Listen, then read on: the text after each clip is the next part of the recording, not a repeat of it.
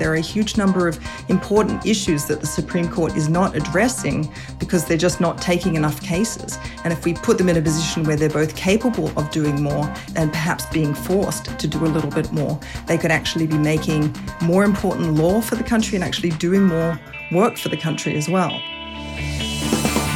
Welcome to the award winning podcast, Lawyer to Lawyer, with J. Craig Williams, bringing you the latest legal news and observations with the leading experts in the legal profession. You're listening to Legal Talk Network. Welcome to Lawyer to Lawyer on the Legal Talk Network. I'm Craig Williams, coming to you from Southern California. I write a legal blog named May It Please the Court and have two books out titled How to Get Sued, along with the Christmas children's book, The Sled. Well, court packing is defined as the act or practice of packing a court, and especially the United States Supreme Court, by increasing the number of judges or justices in an attempt to change the ideological makeup of the court. And last month, congressional Democrats introduced legislation to expand the Supreme Court from 9 to 13 justices and President Biden announced the formation of a commission to study the court structure, including the number of justices and their length of service. Of course, this has led to yet another controversy along party lines, as we've become much too used to. So, we're going to see 13 justices or more under the Biden administration, or might we see the High Court overhauled in a different way? Today on Lawyer to Lawyer, we'll discuss packing the Supreme Court, the politicization of the High Court, potential reforms, along with the next steps. Today, our guest is Tonja Jacobi. She's the professor of law at Northwestern Pritzker School of Law. Professor Jacobi specializes in judicial behavior and strategy in public law. Her interests include judicial politics, Supreme Court oral arguments, criminal procedure, and constitutional law. Combining doctrinal, empirical, and formal analysis, Professor Jacobi examines how judges respond to institutional constraints and predictions of outcomes for court cases, especially on the Supreme Court. Professor Jacobi and Professor Matthew Sag recently wrote a piece for Bloomberg Law titled The Supreme Court Needs 15 Justices. Welcome to the show, Professor Jacobi. Thank you so much for having me. Well, as we start this discussion today, let's talk overall about perhaps the what packing the court means and a little bit about the history of packing the court, maybe the range of justices that we've had along so far. I think a lot of our listeners aren't familiar with the history that, that goes behind this. Well, I think the first natural question is Is there a difference between court packing and court reform? So we proposed uh, a, a proposal for court reform, and we wanted to differentiate that from some of the proposals that are, that are out there for court packing. And you might say, well, what's the difference? Is it just uh, that you pack and we reform? And I would say that we can differentiate the two. And the first most important element is what is the motive? Is the motive simply to change the partisan balance of the court, or is it to actually make the court institutionally more effective? And then the other aspect is, well, what is the problem that you are trying to address? What are you trying to change? And are you just trying to change what the balance of partisan control on the court is, how many liberals and how many conservatives there are on the court? Or are you actually trying to make the court more effective in some way other than simply which outcomes you get? So are you trying to change, for example, how old the justices are, whether you think they're effective because justices uh, have an incentive to retire rather than to age out and potentially die on the court and be on the court when they're quite ill and ineffective. We've had cases of that. Or another aspect is is the court itself effective? And what we were proposing is that the court is not doing enough. We can make the court do more work for the American people by instituting reform. And so it's not just about how many conservatives there are and how many liberals there are. We can actually reform the court to do more for the American people and um, make the judiciary uh, work better by having a more powerful Supreme Court.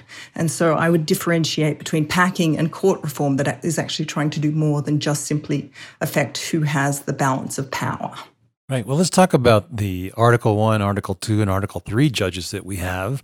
We have some, I think, 870 judgeships and uh, 179 on the 13 courts of appeals, I think maybe somewhere in that range only nine on the Supreme Court. There have been 10 on the Supreme Court at times, and there have been six on the Supreme Court at times. One of the things that intrigues me is your proposal for 15 judges and three panels of five. On the Ninth Circuit out here in California, we have 29 judges and we have panels of three. What's your thought about having panels on the Supreme Court and the number of cases that they can handle? Well, there's no magic number that there have to be panels of five. 15 was the proposal that we put forward because five is a pretty manageable number to have on a panel and three panels make sense. And you could more than triple the workload of the court because by having five judges on a panel rather than nine, nine on a panel, more could get done. If you've listened to oral argument at the Supreme Court with nine justices all trying to get a word in edgewise, well, usually eight because Justice Thomas doesn't normally speak except under the strange rules of the pandemic. You can get more done if there are less justices on a panel. So we proposed having three panels of five, but you could have different numbers. The point is that the justices could be doing more rather than having just, you know, one panel of nine where every justice hears every case, but there aren't many cases. The justices are only hearing about 70, 75 cases a term. That's not a lot. Whereas if you look at the circuit cases and then certainly look at other courts like state courts, judges are hearing a lot more and they're doing a lot more work. There's no reason that the Supreme Court justices couldn't be doing a lot more work and overseeing the federal judiciary much more effectively. There are a huge number of important issues that the Supreme Court is not addressing because they're just not taking enough cases. And if we put them in a position where they're both capable of doing more and, and perhaps being forced to do a little bit more, they could actually be making more important law for the country and actually doing more work for the country as well. And so this is an opportunity not simply to change the partisan balance, but to actually institute reform and make the court actually decide more issues. There are many important issues that are going unaddressed by the Supreme Court at the moment that really need to be addressed. And I can happy to share some examples with you. But the important point is, I mean, 70 cases among nine justices. There are um, there each judge is only writing about um, seven or eight majority opinions a year. And they have four, they each have four clerks to essentially ghostwrite those seven or eight opinions. I mean, it's, it's, it's a very cushy job, shall we say. It is quite a cushy job, and let's talk about I, one of the words you use. Uh, the, you know whether you can force the judges to do things or not is an interesting question as you've pointed out, you know, we have problems in the criminal area. We've got problems in patent law. We've got conflicts between the circuits that remain unresolved. There's a host of things that the Supreme Court is simply failing to do. Is there a way that there is there any kind of congressional authority or any type of supervision of the Supreme Court itself that can say to the judges, you need to be working more. You need to handle these other cases and solve these problems. How do we get the court to address these issues? I mean, there would obviously need to be a new Judiciary Act that spelt out certain conditions under which the court would need to take cases. So at the moment, the court just has total discretion over which cases it has. It gets about 8,000 petitions a year and it takes 70 cases a year on average um, in most recent years. It used to take about 150 just a few decades ago. So it's decreased its own workload by more than half just in the last few decades. Now, we'd want to study the issue because you don't want to have unforeseen negative consequences of, of rules that you, you know, that you devise that have less than ideal incentives. But, you know, something that you could do, for example, is say, you know, if there is a circuit split, then the Supreme Court shall take the case. Now, that is, is an example where you could create a perverse incentive where you might have a circuit. You give a circuit, a court, a power to force a Supreme Court to take the issue by saying, oh, well, all the other circuits have gone this way. I could I could push the issue by you know, deciding the issue, the issue the other way, for instance. So you might want to you'd want a commission or something to look into whether that's a good idea. But that's an example that's well within congressional power to say here's an instance where you could force the court to to take an issue if there's a significant circuit split. And that's just one example that comes to my mind of an objective criteria that could be used to say to the court, look, if there's a circuit split, that means that there are different laws essentially being developed in different parts of the country. And that can lead to major variance that's really not satisfactory. And the Supreme Court should be addressing those issues. Like that's part of its job is to resolve those sorts of differences between circuits. And that's just one example, but that's something that could be fed in rather than just the Supreme Court saying, well, we consider circuit splits, but quite often they don't take cases even when there are circuit splits. Kind of reminds me of the milk truck cases and the Interstate Commerce Commission issues, where there was one law in one state that required round mud flaps and another law in another state that required flat mud flaps. And the Supreme Court took issue with that. It seems like they're not paying attention to their own criticisms here and there. Why would you not want more mud flap cases, I ask you? Why not? well, let's, you know, you, we talked about court packing and court reform. Let's talk about the opposite side of this case. I mean, one of the criticisms of the nomination of the Judiciary Act of 2021 and even your article suggesting 15 justices is that one president gets to stack these many and then the next president comes along and there's this many number on the justices on the court what's to prevent the next republican as you pointed out in your article in bloomberg inevitably when the Republicans win again, what's to prevent them from changing it to six? Uh, so that is part of the problem. If if if it is just driven by pure packing motivation, that there's going to be you know tit for tat, that there'll be packing and then there'll be repacking, and part of the motivation, I think people, the reason people are talking about packing so much at the moment is there is a feeling that there has been packing by the Republicans, that the last three positions filled by the Republicans were all done under fairly controversial circumstances. Even the one that gets the least attention, Justice Kavanaugh, was reported to have, you know, Justice Kennedy was reported to have been heavily persuaded to retire by being told that he would have one of his clerks appointed, Justice Kavanaugh, to fill his spot, which is fairly untoward. And so all three positions, you know, we know that Justice Gorsuch got the position that was going to be, was nominated to be filled by uh, Merrick Garland, by Justice Obama was nominated, by President Obama nominated him. And that was just refused to be even considered by the Republican Senate, even though it was 11 months before the federal election. But then just a few days before the election, Justice Barrett was, uh, was put on the bench. So there's a feeling that all three of those justices were essentially pushed through under fairly dubious circumstances. So there's a view that the court has already been packed. And so this is the tit for tat already by the Democrats to come in and repack or unpack the court. And so, sure, when the Republicans get in power, then what's to stop them doing that? And that is not great for the legitimacy of the court if it's seen as this sort of political football that goes back and forth. And that is definitely harmful. And I think also the fact that the court is so out of line at the moment with popular views. Um, the, the six conservatives on the court, and particularly five of those six, excluding the Chief Justice, are so extremely conservative that um, you know there's there's there's an expectation that they might overrule Roe v. Wade, for example. They're taking a new Second Amendment case that could be quite extreme and out of line with popular opinion. That there's a, a feeling that, you know, that packing is sort of a political response to an extremely political court. And so the court looks political already. And so that leads to a political response. And so, and I think the Chief Justice is very concerned about this, and rightly so. I think it's not great for the court. Um, the court has always had a very high level of respect.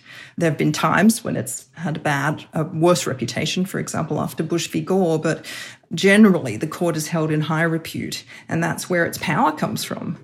And so I think the chief is right to be concerned with the, the respect and the legitimacy of the court and what's going to happen if there is this sort of back and forth political football over over court packing. But I think the Republican view is that you know court packing is outrageous when the Democrats do it, but I think the Democrat view is there's already been court packing, and so there is sort of justification, and so it's uh, you know each side thinks that they're justified essentially.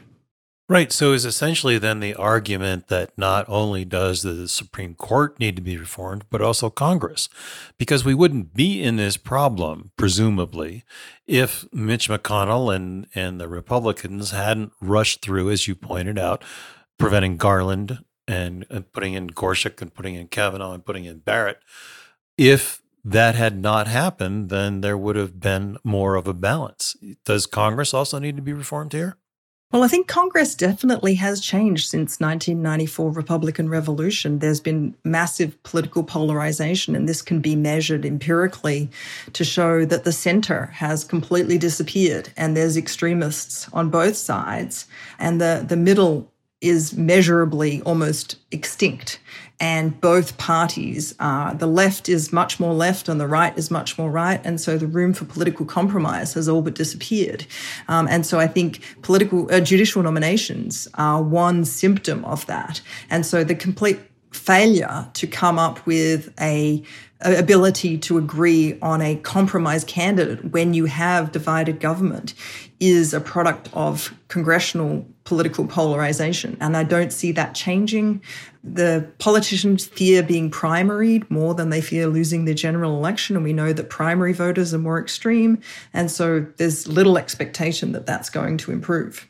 Right. And, and I guess as far as we look at the Supreme Court, generally the thing I learned in law school is it's we rely on precedent. It's a centrist organization. It doesn't swing from one side to the other. And the partisanship in Congress is played now over into the partisanship that appears on the Supreme Court. An interesting question that you raised earlier about the attack on Roe versus Wade kind of harkens back a bit to the controversy around FDR's attempt to pack the court. And then what they called the famous, and perhaps you can explain it for our listeners, the switch in time that saved nine. Yeah, that was a very interesting historical episode. And I think that nicely illustrates the respect that the Supreme Court has always had. So, uh, back in the 1930s, when the Supreme Court was really interfering with uh, the New Deal and was striking down piece after piece of legislation, and FDR was getting extremely frustrated. He won, he won re election in a landslide, and he felt that he had a mandate not only to pass legislation as part of the New Deal, but to also overcome this uh, resistance from the Supreme Court. So he put forward this proposal that every Supreme Court justice who was over, I think it was 70 years of age, would have another justice appointed to sit alongside them.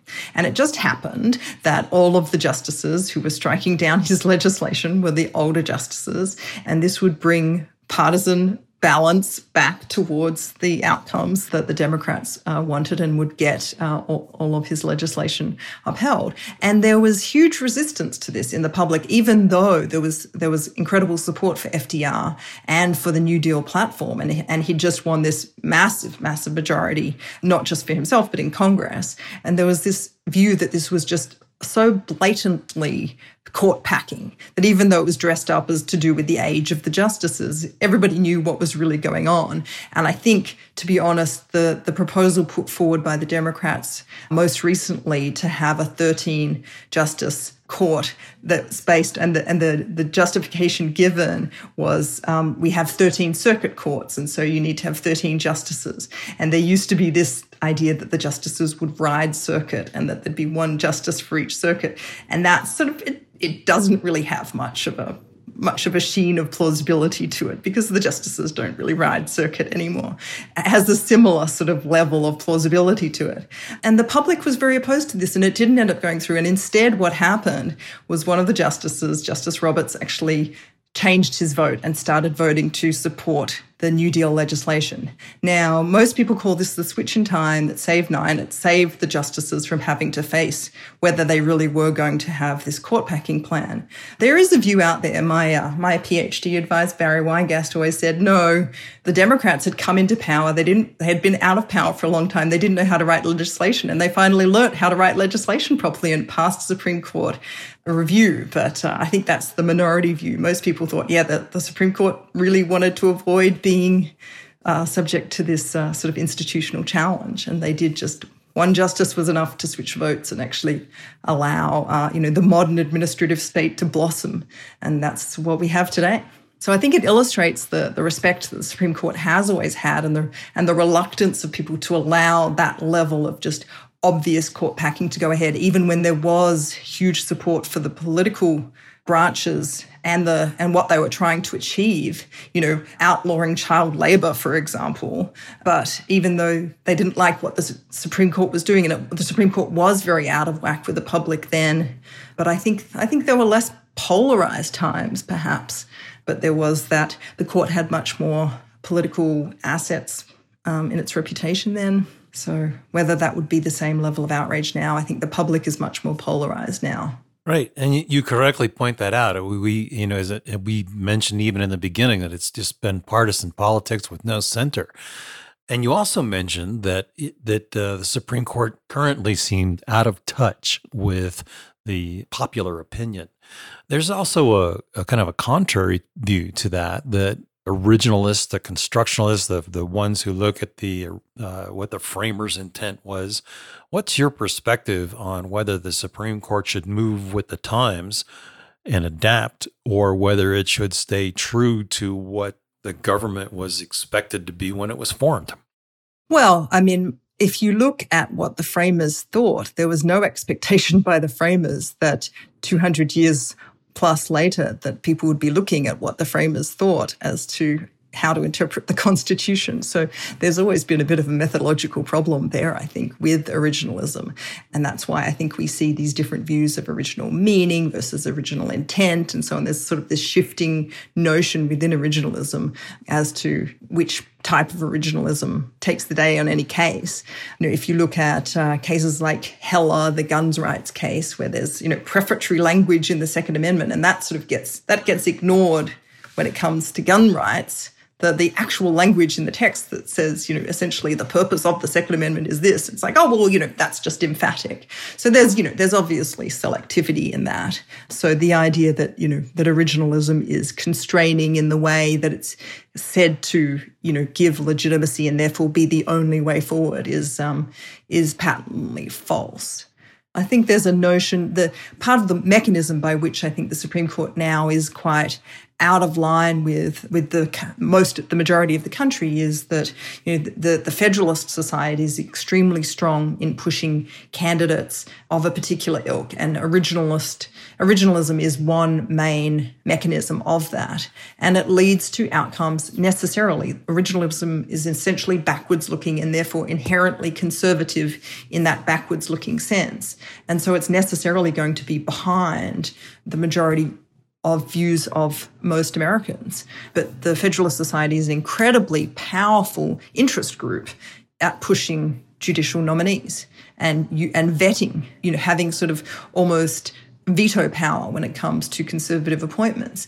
And so that is going to lead necessarily to this disconnect between what the average person thinks. Even you know even if the average person doesn't have highly sophisticated legal views they can have overall views about you know whether people should have access to certain sorts of guns for example. And that's going to be very out of line with what a conservative appointee is uh, to the supreme court is going to have because they're going to have to have have gone through this process that is necessarily going to lead to a very narrow pool of candidates. Let's jump back to something you mentioned about abortion and perhaps the switch in time that saved nine. The Supreme Court has just recently announced that it's going to pick up a, a, major abortion challenge, Dobbs versus Jackson Women's Health Organization. And their conservatives are saying that their hope that there will be overturning Roe versus Wade.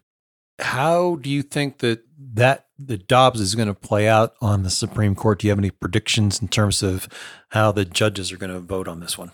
So, if you'd asked me a year or two ago, prior to the most recent appointment, when the Chief Justice essentially had the deciding vote, uh, my answer would have been that no, I don't think that they would have overturned Roe. That what they have been, the, the Roberts court approach to these issues is not to overturn cases like that that are going to get a lot of attention. The Roberts approach is, is to gut precedents from within. So you don't need to overturn Roe, you can just gut it of all meaning. And Casey was a big step on the way towards doing that. Casey basically took Roe, which was said, you know, you have a fundamental right to choose, and said, well, we're going to treat your right to choose as subordinate to all other rights. We're going to apply a different standard and come up with this substantial burden test, which is different to all other fundamental rights. And we're going to say, well, what's the substantial burden? We're going to add all these different conditions on your fundamental right, and we're going to add all these protections for the state to interfere with a woman's right to choose. And we're going to slowly decrease and decrease and allow all these incursions on a woman's right to choose. And there has been a continuation of that um, for years now, and that, that, that the Roberts Court would have just continued to do that. And the Roberts Court wouldn't need to take the hit, the reputational hit of actually overturning Roe, and could just essentially take away much of the meaning of a woman's right to choose. So that's what I would have said when the Chief Justice had the power, because he is, as I said, very concerned with the reputational hit that the court would take of a big impact case like overturning Roe v. Wade. But now that there are six conservative justices on the court and and he is the least conservative and I think the other five justices are much less concerned with the legitimacy of the court and much more ardent I think in their desire to make big decisions like overturning Roe. I think it's much more likely. I can't say with certainty it's going to happen. I think the justices are still aware of the threat of, you know, court packing or reform, both of those possibilities. So it's possible that they could moderate their behavior out of fear of that um, sort of, you know, attack. But I think it's become a lot more likely. I think, you know, Justice Thomas is completely unrestrained in that regard. Justice Alito absolutely would vote to overturn Roe. Justice Barrett, absolutely. And I think Justice Gorsuch, extremely likely. I think, you know, Justice Kavanaugh is probably the most pragmatist justice on the of that conservative bloc, but I think I think he's probably pretty likely to vote to overturn as well.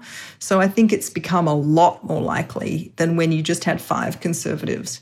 So I think I think it's it's distinctly possible that Roe could actually be overturned, or it could be a big major blow, so it could be partially overturned. They could find some mechanism to take out one of its legs and then in a future case take out another leg.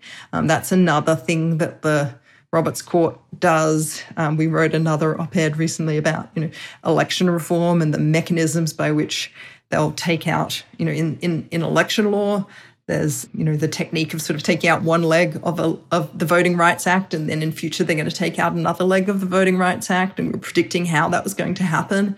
Um, so that's a common mechanism as well. So I think there's actually a good chance that what we'll see is Roe overturned in stages. Death by a thousand cuts, kind of like what happened with Miranda. Yeah, yeah, but possi- possibly even a little bit more dra- dramatically than Miranda. Miranda was a, a much slower demise we could see it a little bit more dramatic. Like, I think the conservative base is looking for a bit more spectacular win than some of the Miranda decisions. Miranda decisions sort of took de- decades. Let's follow through with that logic. Let's assume that the Supreme Court just slam dunks Roe versus Wade, and you know the first line is overturned. At that point, what role can Congress play?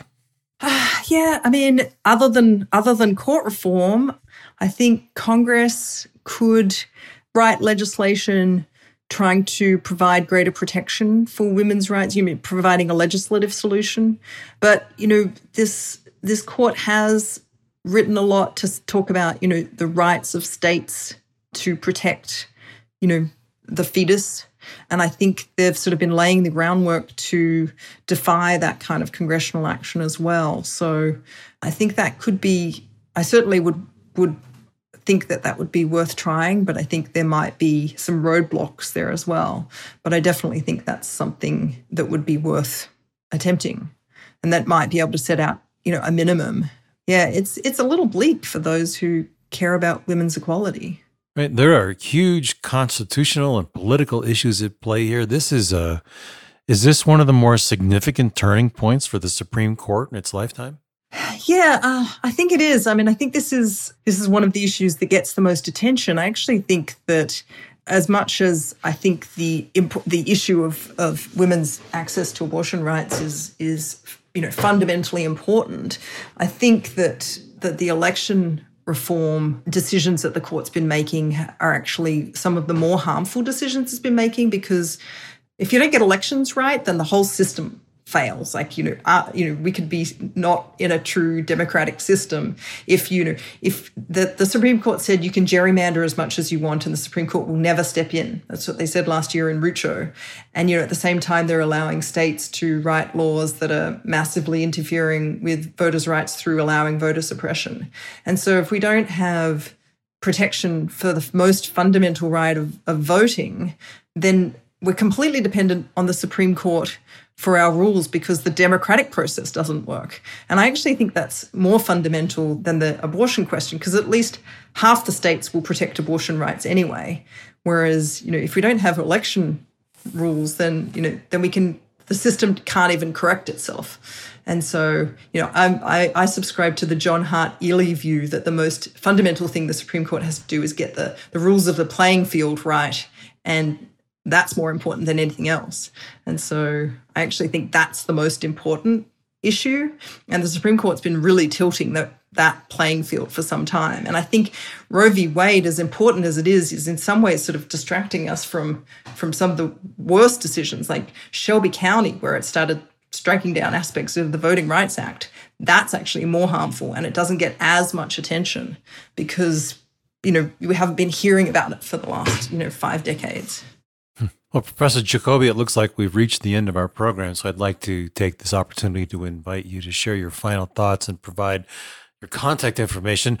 One of the questions that I'd like you to kind of follow up with is as you wrap up is uh, addressing this constitutional crisis, this constitutional crossroads that we're at.